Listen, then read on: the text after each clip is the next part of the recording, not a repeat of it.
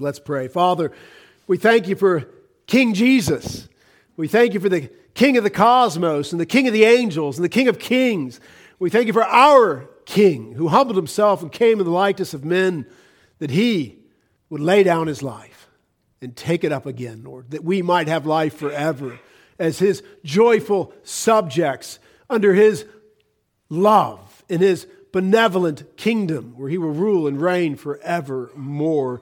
Oh Lord, we pray thy kingdom come, thy will be done on earth as it is in heaven. Give us this day our daily bread and forgive us our trespasses as we forgive those who trespass against us. To thine be the glory and the power forever and ever. And all of God's saints said, Amen.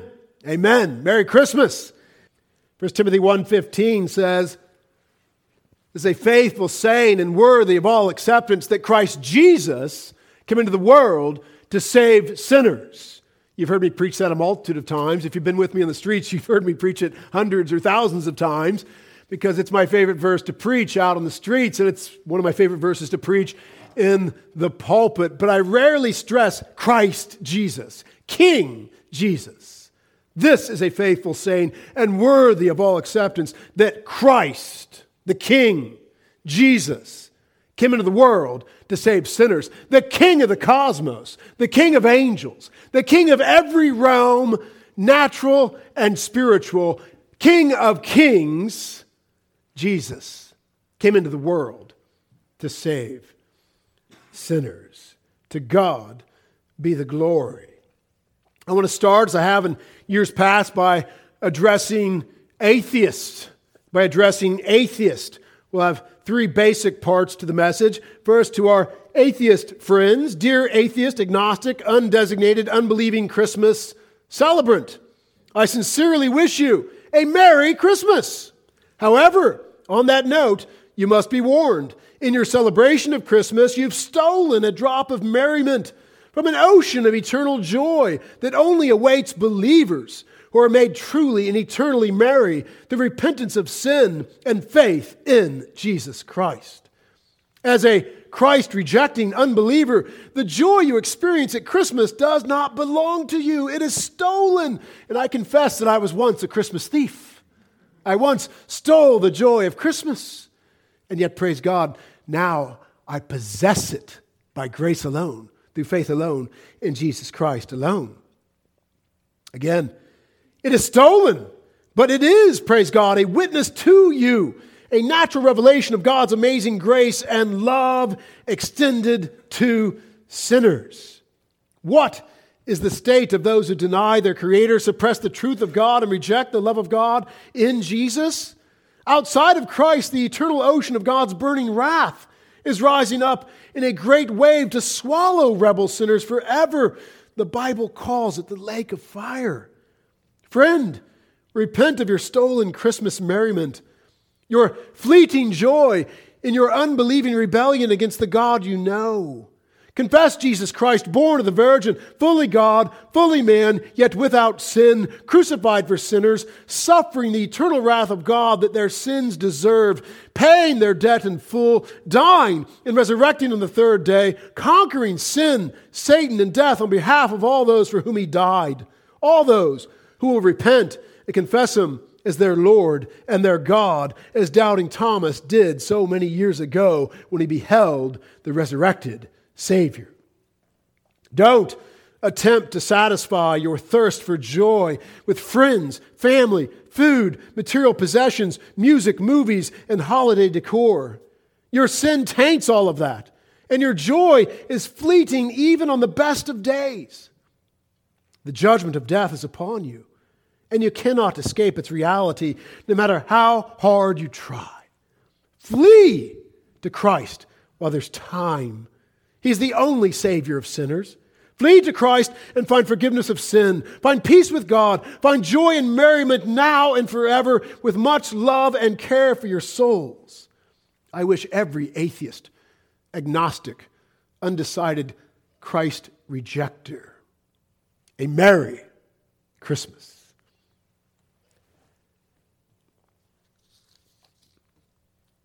Secondly, a word to professed Christians, some genuine and some tragically not, who are now suppressing and rejecting the glory of Christmas, who are anti Christmas Grinches out there on the world wide web of social media, telling you that you're a pagan for celebrating the birth of Christ, telling you that worse, you're a wolf, that you're an enemy of God for celebrating Christmas. I say to them, I love Christmas. I love hearing of Christ Jesus coming into the world to save sinners through Christmas music everywhere. I love the silly, over the top, joyous Christmas songs too, because they all reflect Jesus Christ, the only eternal, unending source of joy and love. I love every twinkling light hung up inside and outside of homes and stores everywhere I go because they all reflect Jesus Christ, who is the light of the world.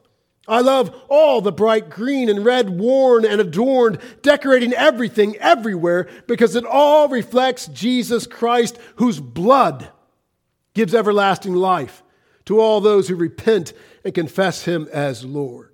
I love every tree cut down and drug into homes to be decorated and topped with a star and surrounded with gifts because it all reflects Jesus Christ, who the gift bearing Magi found under a star, who is the greatest gift ever given, who created the cosmos full of stars, our solar system, planet Earth, and trees so he could be born of a virgin without sin, live a perfect, holy life, be crucified for sinners on a tree take the fullness of the wrath that their sins deserve, die, be buried, and rise from the dead on the third day, conquering death on behalf of all those who repent and place their faith in Him. Yes, I love Christmas. I love it. Why do God haters everywhere labor to cancel Christmas? Why do they go so far as to outlaw images of Christmas trees in public schools? Why do they replace Christmas parties with winter solstice parties? Why do they respond to a hearty Merry Christmas with a grimace or a bland Happy Holidays? Because they all know Christmas is about Christ Jesus coming into the world to save sinners. That's why. Why do they hate it? Because they hate God. And they know that Christmas is about God, the Son, coming into the world to save sinners. I'm sad for those suffering with the Christian spiritual gift of Christmas Grinchism or bah humbug, distempered demeanor of Ebenezer Scrooge. If there was no internet or a perpetual social media pious contest on it, and there is, I think there would be very few infected with the spirit of Christmas Grinchism. Be wary of straining out ancient gnats and missing the present opportunity to spread love, joy, kindness, and the gospel of Jesus Christ at Christmas. God is sovereign in salvation, and faith comes by hearing and hearing the word of God. But I can only imagine how confusing it is to non believers to hear or read Christian Christmas Grinchism from the Christians in their lives who piously bah humbug the joyful music. They go out into a store, they go out into a business place, and they hear the joyful Christmas music and they bah humbug it. How tragic. The lights everywhere. Lights, lights. They bah humbug the joyful music, the lights, the bright colors, the decorations, the Christmas gatherings, the happy feasts, and loving gift and card giving at Christmas. I'm sad for those suffering from the spiritual gift of Christmas Grinchism. May God set them free, saints. May God set them free. And they're filling the internet. As soon as we got toward the end of November, maybe even before Thanksgiving, I started to see it on social media. I thought, how tragic. And I finally addressed it yesterday or the day before. I finally addressed it with these very words. And I got a few responses from Christmas Grinches. They accused me of being a pagan, of being a wolf, and warned me of the coming wrath of God for celebrating Christmas. And you need to know that this sort of legalism, and that's what it is, this sort of legalism, straining out ancient gnats, goes hand in hand with King James onlyism. The first man to rebuke me, warn me of the coming wrath of God for me, call me a wolf and a pagan, was a King James only man, legalist, condemning all who would dare celebrate Christmas. The second man, he just wrote pagan. pagan. That's it. I thought, well, I'm going to check him out. So I, I clicked on his Facebook. I went to it. And the first three things from this man who said, pagan, just pronounced me, judged me, you're done, pagan. His name was J.T. Preacher. pagan. And here's the first few posts he had up on his Facebook page. Nimrod's corpus spongiosum is monumented on the front of nearly every church in the world as a steeple. This is an ancient pagan tradition worship of the sun god on Sunday. The entire world has been deceived just as prophesied. See, that's the spirit behind this. And I warn you of it. It's out there disguised as pious, puritanical Christianity in its purest form. And it's the stuff that Mike Reed breeds and that Tony Miano got sucked up in and destroyed by. The stuff that Mike Reed's fellow elder, Nick Rowland, would rebuke other Christians. He'd go on social media and say, Burn your Christmas tree and repent. Foolish and tragic.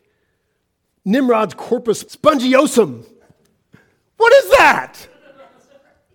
I mean, we can dig in history books and find some paganism to condemn just about everything we do. Or we can look out in today's world and say, you know what, there's all sorts of pagan things everywhere that in one way or another we're participating in. But are we participating in because we're worshiping pagan gods? How about this? I love to go out and cut down a Christmas tree in Jesus' name against the pagans of our day. I don't care so much about the pagans of 2,000 years ago. What about the pagans of our day worshiping the tree? I cut down that tree. I drug it into my house. I decorated it to the glory of God and His Son who created that tree that He might be crucified on it. It's a blow against paganism, saints. It's not paganism. J.T. Preacher said this as well. Anyone telling you that Christmas is not pagan after they have been repeatedly shown the truth is antichrist. I'm an antichrist. The devil's deception is so great that even the elect would be deceived. So, this is a salvific issue. You celebrate Christmas, you're antichrist, you're not elect, you've been deceived. You're a wolf, you're pagan. How tragic. And we've had those people come through and leave. How tragic. The final thing, he said, paganism has engulfed every church in America, if not the world. That's the spirit behind these guys.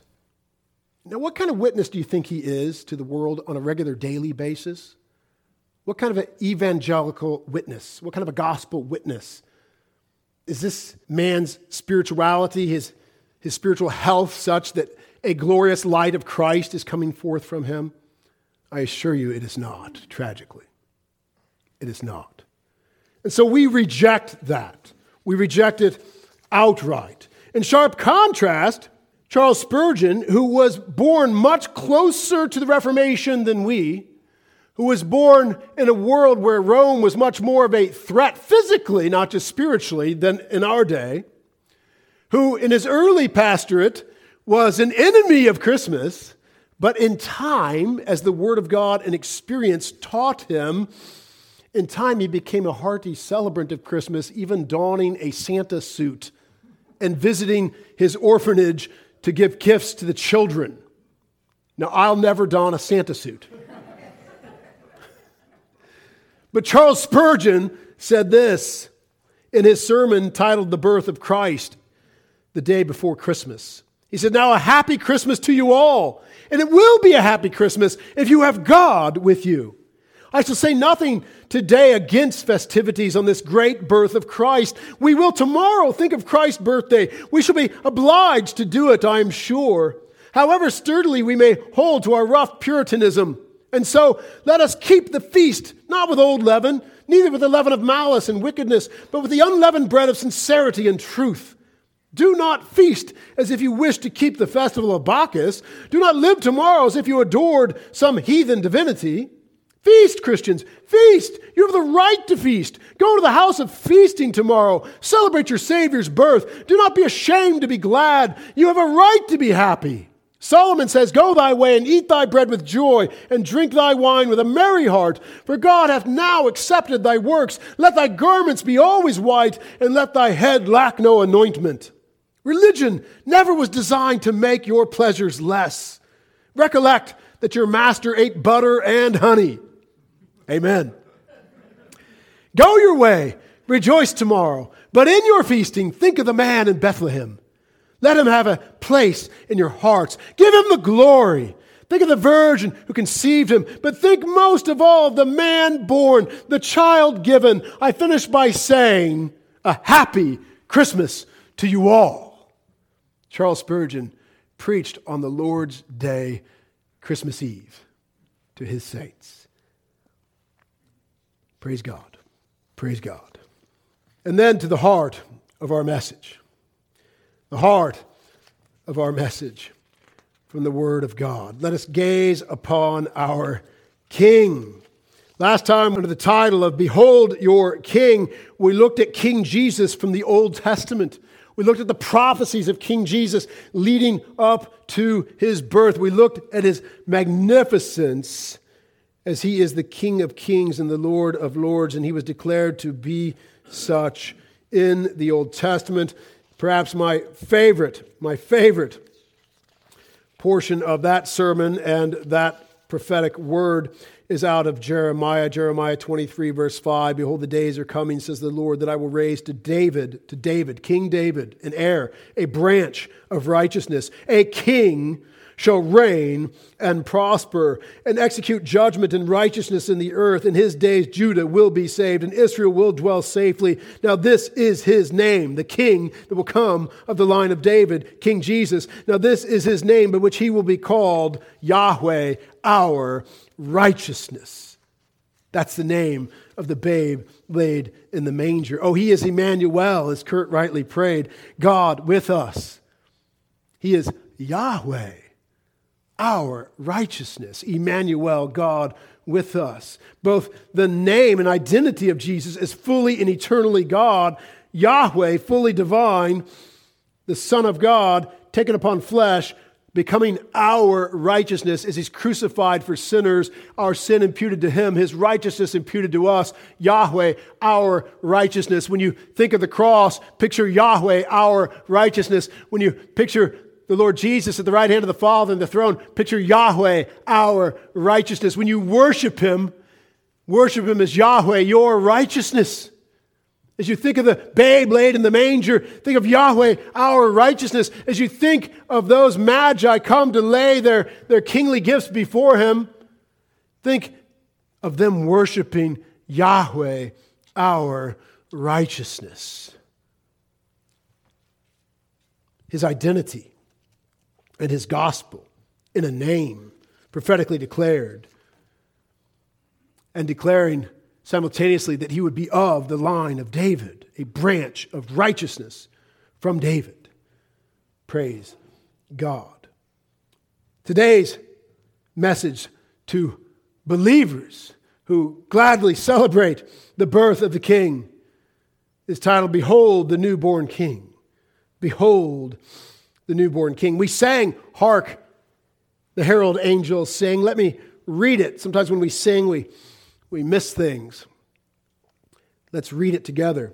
Or I'll read, you listen. Hark, the herald angels sing, Glory to the newborn king, peace on earth and mercy mild, God and sinners reconciled. Joyful, all ye nations rise. Join the triumph of the skies. With angelic host proclaim, Christ is born in Bethlehem. Hark, the herald angels sing, Glory to the newborn King.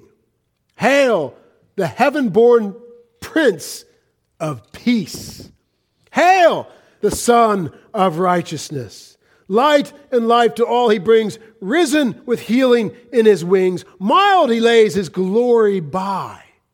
Born that man no more may die. Born to raise the sons of earth. Born to give them second birth. Hark! The herald angels sing glory to the newborn king. Hark!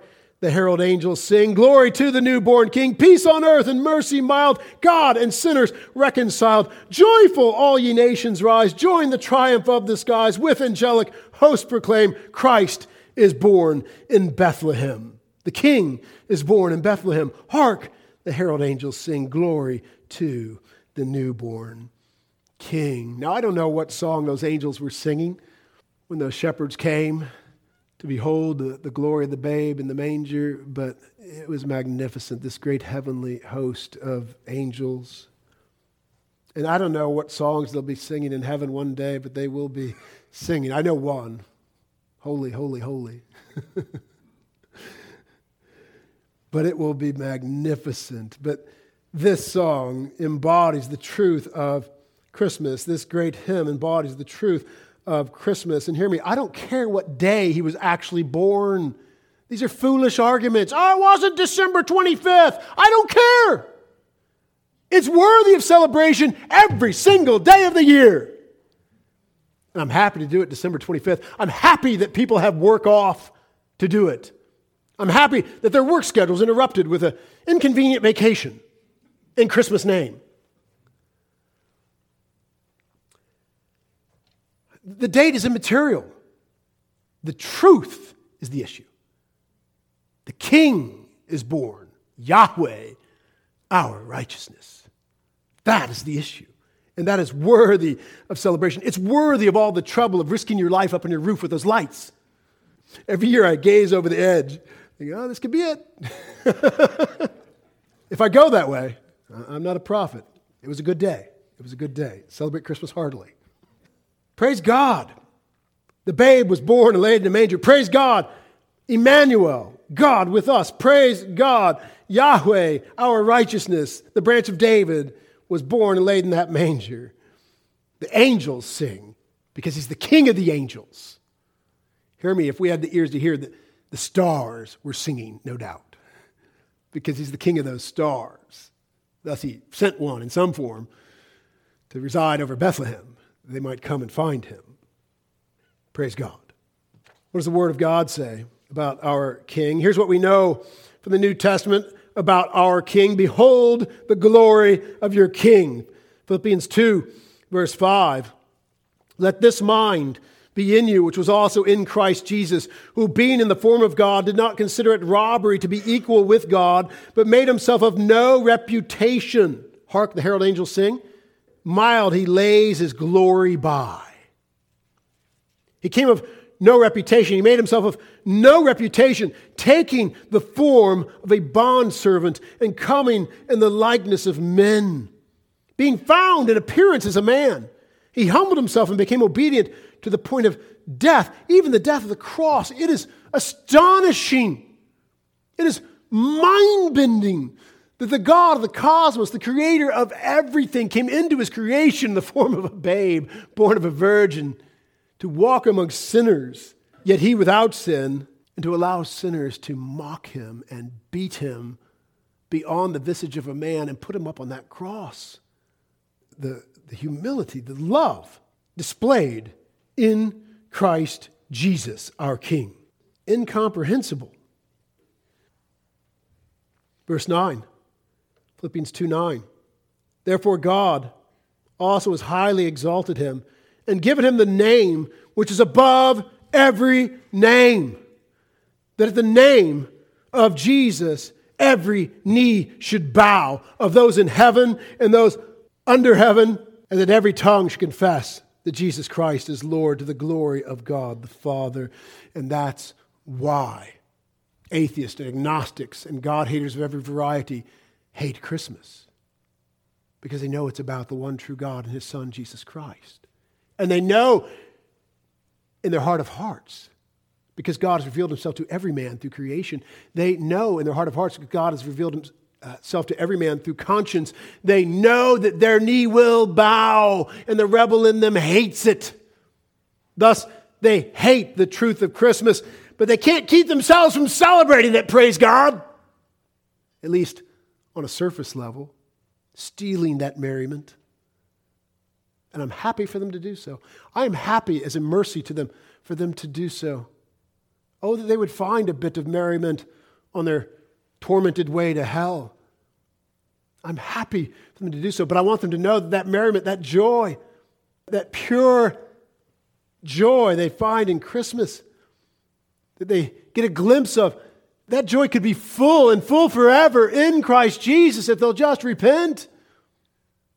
That love that they see displayed, and even with the image of God stamped upon them, display themselves to some level to others at Christmas. That love, as people are giving gifts, oh, it's so commercial. Good. I love capitalism. It's biblical.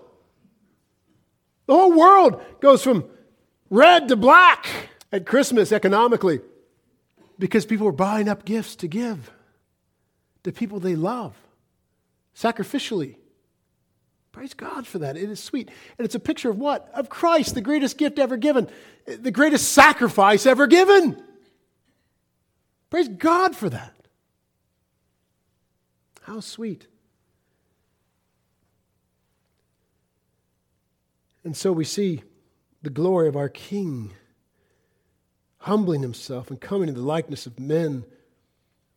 And we see that one day every knee will bow, and every tongue will confess Jesus Christ as Lord.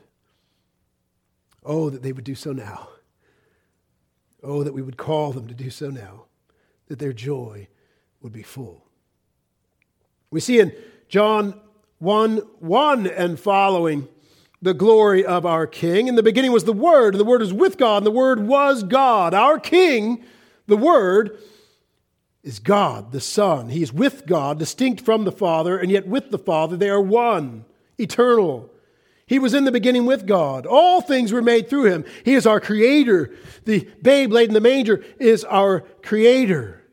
And without him, nothing was made that was made. In him was life, and the life was the light of men. And the light shines in the darkness. Why do I love those lights? Drive by my house tonight. You'll see the biggest fat Christmas bulbs up there, just white, glorious lights all around the house. It's beautiful. It's happy. It's festive. It's joyful. The other night I forgot to turn them on.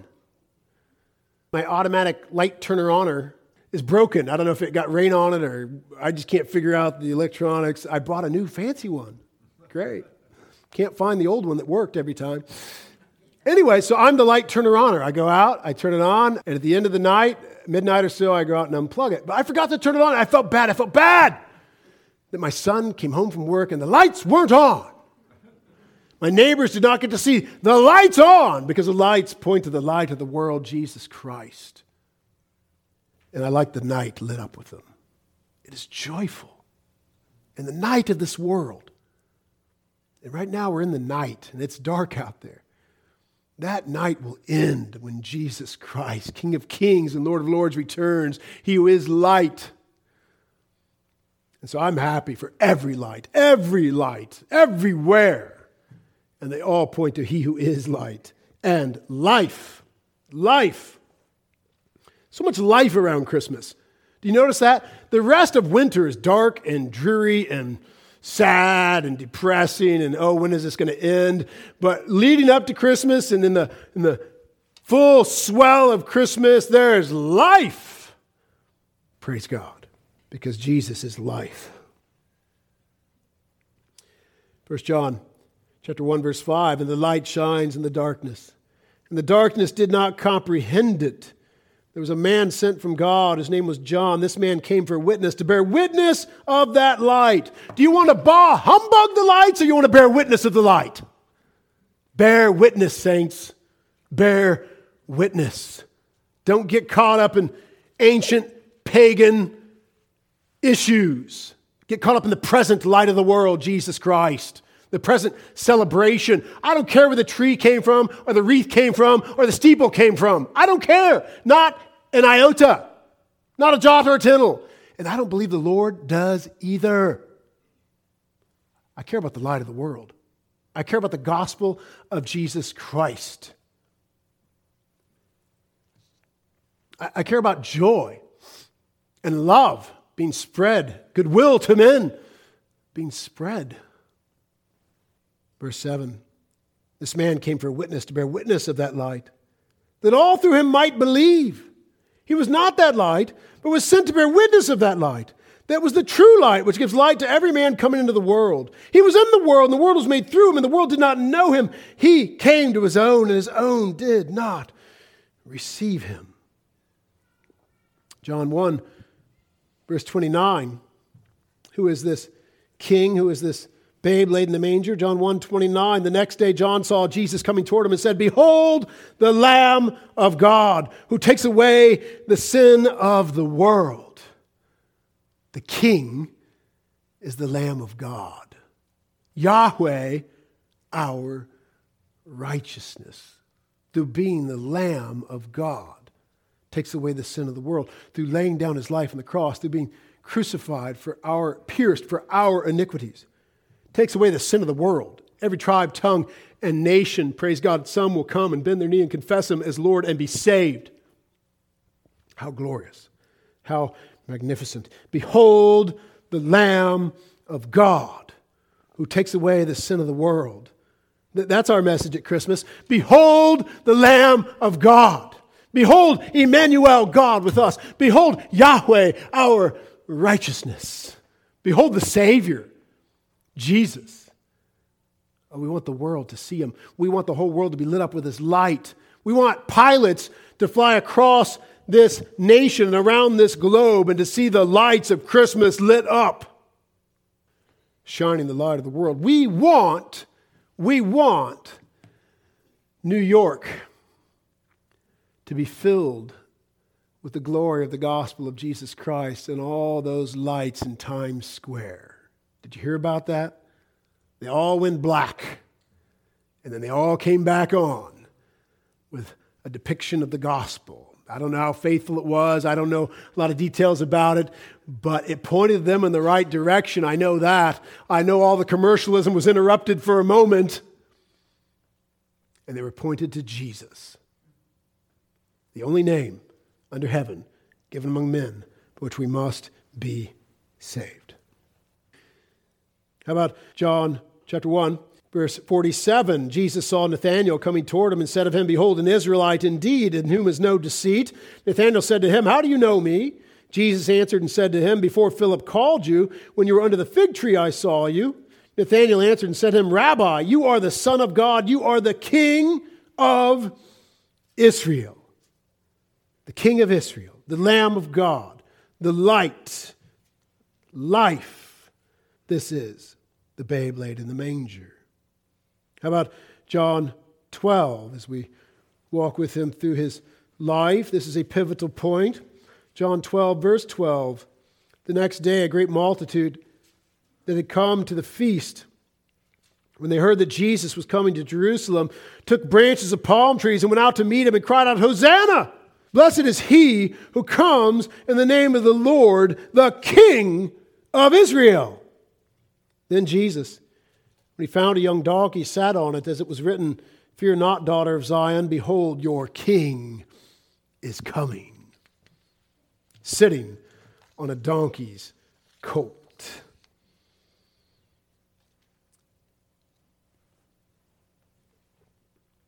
How about John 18? All the world in Israel rejected the light of the world, the Lamb of God, the King of Kings. Yahweh, our righteousness, Emmanuel, God with us. John 18, verse 28. Then they led Jesus from Caiaphas to the praetorium, and it was early morning. But they themselves did not go into the praetorium, lest they should be defiled and that they might eat the Passover. Pilate then went out to them and said, What accusation do you bring against this man? They answered and said to him, If he were not an evildoer, we would not have delivered him up to you.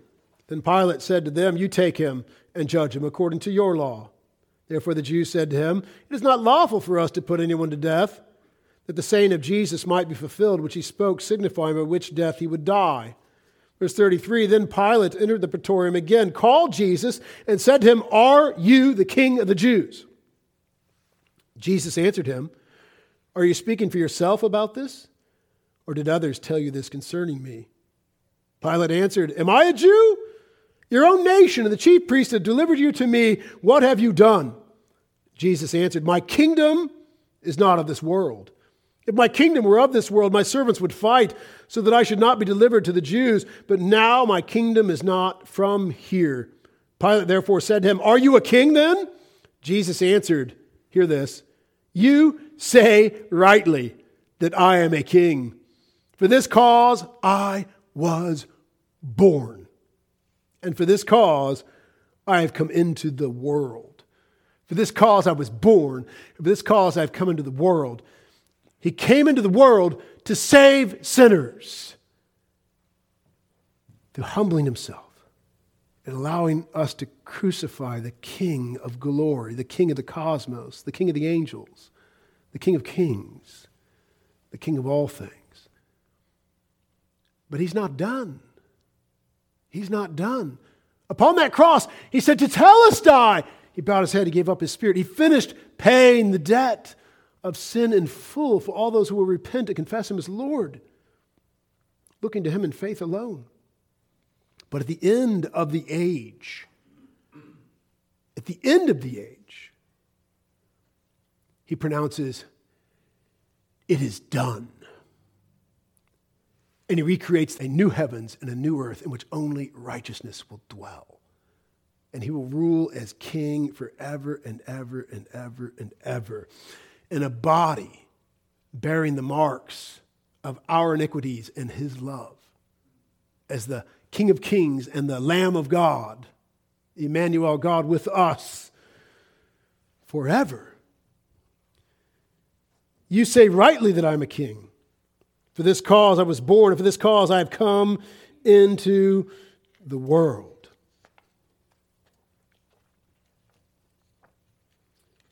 John 18, verse 39, Pilate speaking, You have a custom that I should release someone to you at the Passover. Do you therefore want me to release to you the king of the Jews?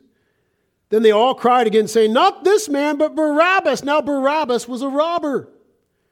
So then Pilate took Jesus and scourged him, and the soldiers twisted a crown of thorns and put it on his head, and they put on him a purple robe, and they said, Hail, King of the Jews! And they mocked him. And I see men and women mocking him today, still, still crying out, mocking the King of the Jews, mocking Christmas, mocking the idea that God became flesh, that he might die for sinners and rise again on the third day, conquering death. Mankind's heart has not changed. Our rebellion against our king has not changed. And except by God's grace, your rebellion would not have changed either. You would not be here worshiping the king, celebrating the king's birth, and looking forward to the king's return, except by the grace of God. Verse 14 of John 19. It says, Now it was the preparation day of the Passover, and about the sixth hour, he, Pilate, said to the Jews, Behold your king. But they cried out, Away with him, away with him, crucify him. Pilate said to them, Shall I crucify your king? How many times must it be said? Are you the king? I'm the king. He's the king. Should I crucify your king? That's not our king. He's the king. The chief priest answered, We have no king but Caesar. You know, our neighbors are crying out with the same heart right now. We have no king but our government who's here to help us. We have no king but these tyrants who are ruling over us. And we're happy to have them. We prefer corrupt governments over the righteous, benevolent, loving, kind government of King Jesus. We prefer the corrupt government of Satan himself. And we're seeing that more and more in our society. Say to your Catholic friends who say, Hail Mary, it's not, it's not worship, it's not worship. Well, why do the Satanists cry, Hail Satan? And they're crying it more and more often every year, louder and clearer. They're crying it in the Iowa State Capitol, in the heartland, not just on the streets of Portland. They prefer the tyranny of Satan himself over our benevolent King Jesus, whose proof of love is there at the cross in undeniable glory. That's how foolish our sin makes us. We have no king but Caesar. Then they delivered him to be crucified, and they took Jesus and led him away. And he, bearing his cross, went out to a place of the skull, which is called Hebrew Golgotha, where they crucified him, and two others with him, one on either side. And Jesus in the center. Now Pilate wrote a title and put it on the cross, and the writing was Jesus of Nazareth, King of the Jews. Then many of the Jews read this title, for the place where Jesus was crucified was near the city, and it was written in Hebrew, Greek, and Latin so everyone could read it. Jesus, which means Savior, King of the Jews. Therefore, the chief priests of the Jews said to Pilate, Do not write the king of the Jews. But he said, I am the king of the Jews. Pilate answered, What I have written, I have written. Praise God. The truth was declared to all, and in God's providence, Pilate would not remove it, no matter how they cried out. Look to Revelation chapter 5, all the world and Israel received the light of the world, the Lamb of God and the King of Kings. Revelation 5, verse 1. I saw on the right hand of him who sat on the throne a scroll written inside and on the back sealed with seven seals. Then I saw a strong angel proclaim with a loud voice, Who is worthy to open the scroll and loose its seals? And no one in heaven or under uh, no one in heaven or on the earth or under the earth was able to open the scroll or to look at it. So I wept much because no one was found worthy to open and read the scroll or to look at it. But one of the elders said to me, Do not weep. Behold, the lion of the tribe of Judah, the, of Judah, the root of David, has prevailed to open the scroll and loose its seven seals. And I looked, and behold, in the midst of the throne and the four living creatures, in the midst of the elders, stood a lamb as though it had been slain having seven horns and seven eyes, which are the seven spirits of God sent out into all the earth. Then he came and took the scroll out of the right hand of him who sat on the throne. Now, when he had taken the scroll, the four living creatures of the 24 elders fell down before the Lamb, each having a harp and golden bowls full of incense, which are the prayers of the saints. And they sang a new song, saying, You are worthy to take the scroll and to open its seals, for you were slain, and you have redeemed us to God by your blood out of every tribe and tongue and people and nation, and have made us kings and priests to our God, and we shall reign on the earth. Then I looked and I heard the voice of many angels sounding around the throne. The living creatures and the elders, and the number of them was 10,000 times 10,000 and thousands of thousands, saying with a loud voice, Worthy is the Lamb who was slain to receive power and riches and wisdom and strength and honor and glory and blessing. That's our King. Revelation 6, verse 15. Again, we see the world in Israel receive the light of the world, the Lamb of God, the King of Kings. Revelation 6, 15. And the kings of the earth, the great men, the rich men, the commanders, the mighty men, every slave and every free man hid themselves in the caves, in the rocks, in the mountains, and said to the mountains and rocks, Fall on us and hide us from the face of him who sits on the throne and from the wrath of the Lamb, for great is the day, for the great day of his wrath has come, and who is able to stand? Every knee will bow before King Jesus. Oh, they, they might mock him, they might reject him, they may blaspheme his holy name, but in the end they will bow before him. And tragically hear, Go from me, I never knew you. Oh, that we would plead with them to repent Turn to that babe in the manger who's King of Kings and Lord of Lords, who is Emmanuel, God with us, who is Yahweh, our righteousness, who is the Lamb of God, who's the second person of the Trinity, the Word who was with God and was God, who created all things, who became flesh, and the Word became flesh, and we dwelt among us, and we beheld his glory, the glories of that of the only begotten Son of God. In Revelation 17, we again find all the world in Israel receiving the light of the world, the Lamb of God, the King of Kings. It says the ten, Revelation 17, verse 12, the ten horns which you saw are ten kings who received no kingdom as yet. They receive authority for one hour as kings with the beast. These are of one mind, and they will give their power and authority to the beast. These will make war with the Lamb, and the Lamb will overcome them, for he is Lord of lords and King of kings and those who are with them are called chosen and faithful. Psalm 2 that we looked at last week spoke prophetically of this day where the kings of this earth gather together against God and his Christ. And here we find them doing so, and we are assured the Lamb will overcome them. For he is the Lord of lords and the King of kings, and those who are with him are called, chosen, and faithful. Amen. Finally, we find in Revelation 19, verse 6, the world and Israel receiving the light of the world, the Lamb of God, the King of Kings. Revelation 19, verse 6. And I heard, as it were, the voice of a great multitude, as the sound of many waters, as the sound of mighty thundering, saying, Alleluia! For the Lord God omnipotent reigns. Let us be glad and rejoice and give him glory. For the marriage of the Lamb has come, and his wife has made herself ready, and to her it was granted to be arrayed in fine linen, clean and bright.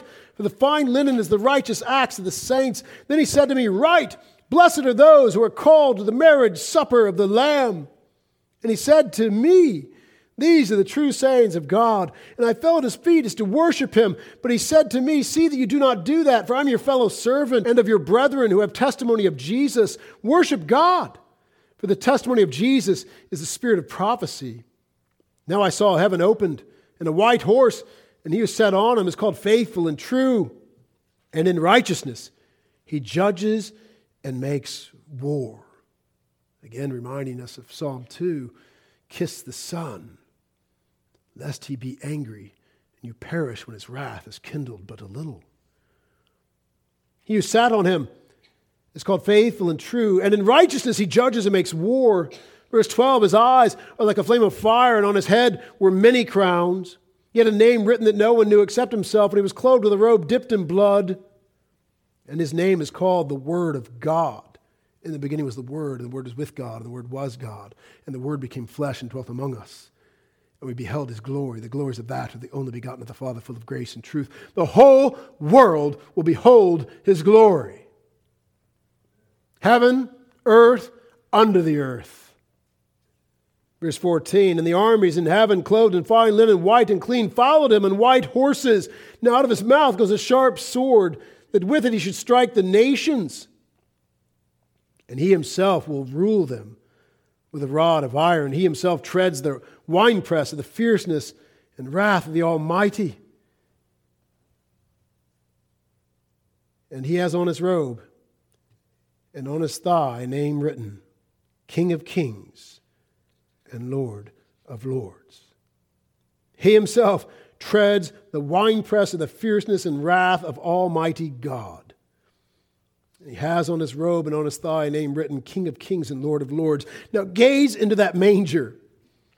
That's the babe. That's the babe. That's the king. That's the glory of the story of King Jesus, born of the line of David, the, the stem, or excuse me, the root and offspring, the root and branch of David. Yahweh, our righteousness, the Lamb of God. He's not to be trifled with. He's not to be toyed with. He's not to be mocked. He's not to be blasphemed. He's to be adored and worshiped and honored and praised and served and magnified.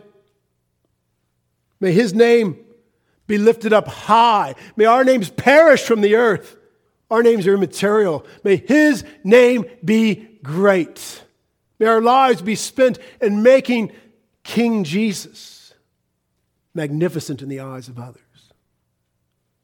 Oh, look into that manger scene amongst those animals.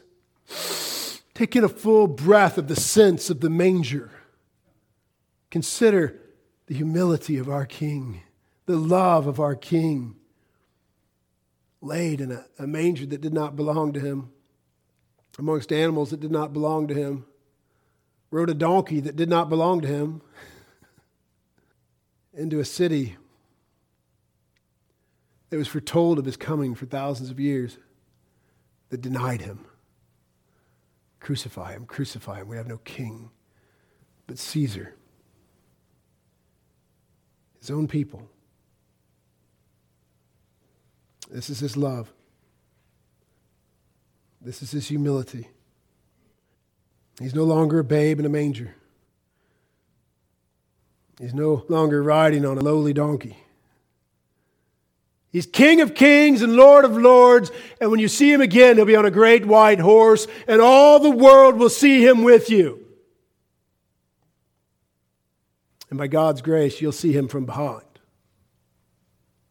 on another great steed, made up of his army that he does not need, as he lays low his enemies with the sword of his mouth. Treading the winepress of the fierceness and wrath of Almighty God,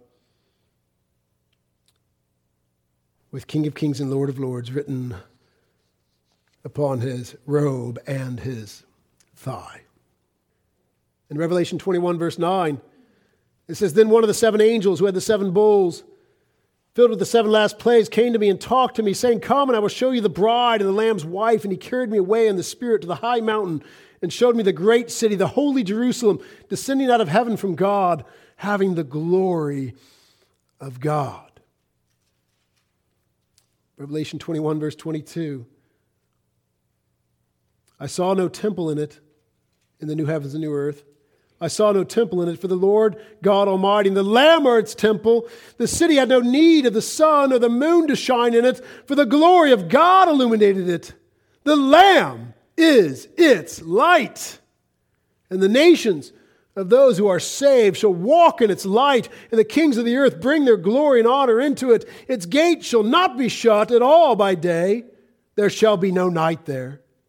And they shall bring the glory and honor of the nations into it, but they, there shall by no means enter into it anything that defiles or causes an abomination or lie, but only those who are written in the Lamb's book of life. Revelation 22, verse 7. Behold, I am coming quickly. Blessed is he who keeps the words of the prophecy of this book. In verse 12. Behold, I am coming quickly. My reward is with me to give to everyone according to his work. I'm the Alpha, the Omega, the beginning and the end, the first and the last. The babe in the manger is the Alpha, the Omega, the beginning, the end, the first and the last. No wonder the angels worshiped him, the shepherds and the magi. Oh, the whole world should have been worshiping him but those in authority, both religious and political authority, opposed him. And it's very much the same today. I'm coming quickly. My reward is with me to give to everyone according to his work. And I am the Alpha, the Omega, the beginning and the end, the first and the last. Blessed are those who do his commandments, that they may have the right to the tree of life and may enter through the gates into the city. But outside of the dogs and sorcerers and sexually immoral, Pope Francis, and murderers and idolaters and whoever loves and practices a lie. I, Jesus, have sent my angel to testify to you these things in the churches. I am the root and the offspring of David, the bright and morning star. I'm the root and offspring. He created Adam and Eve.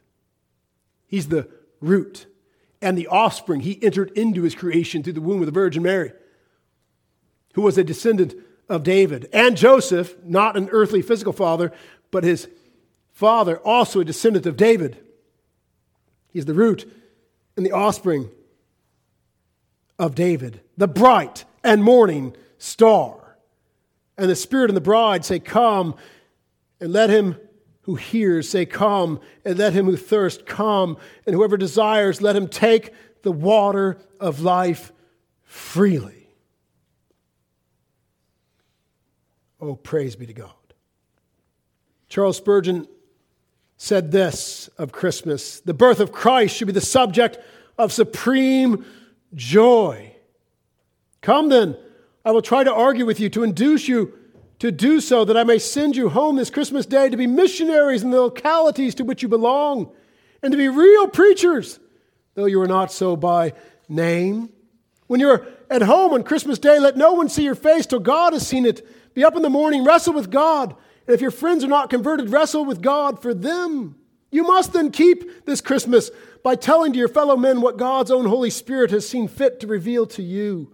Tell out what God has written within. There is the little cluster around the hearth on Christmas night. There's the little congregation in the workshop. There's a little audience somewhere to whom you might tell out Jesus' love to the lost ones. I wish everybody that keeps Christmas this year would keep it as the angels kept it. Sets an example to others how to behave on that day, and especially since the angels gave glory to God, let us do the same. Oh, saints, Christmas is worthy of celebration every day of the year. Praise God, we pause the whole world to recognize that he who split time, he who was born of the Virgin, is fully God, fully man, the only Savior, crucified for sinners, buried, and resurrected on the third day. That he's the Alpha, the Omega, the beginning, the end, the first, and the last. That he is Emmanuel, God with us, that He is Yahweh, our righteousness, that He is Jesus, Savior, the only name under heaven given among men by which we must be saved. I say to you all, Merry Christmas. And may God bless you with a happy new year as you serve Christ your King and make his name great in the earth. Let's pray. Father, we thank you for this precious word. We thank you, Father, that Christ is the pinnacle of it. We thank you, O Lord, for your love to us through your Son. That by your grace we have confessed him as Lord, that by your grace we have believed upon him and trusted him with our souls. That by your grace, Lord, we are washed in the blood of the Lamb. May you sustain us. May you encourage us. May you strengthen us that we would make his name great in the earth that every knee would bow and every tongue would confess him as Lord, that we would turn our city upside down with the gospel of Jesus, that our city, by your grace, would be a modern day miracle like Nineveh of old and bend its knee to Jesus. We pray it in Jesus' name, the name above all names, the name that every tongue will one day confess as Lord. Amen.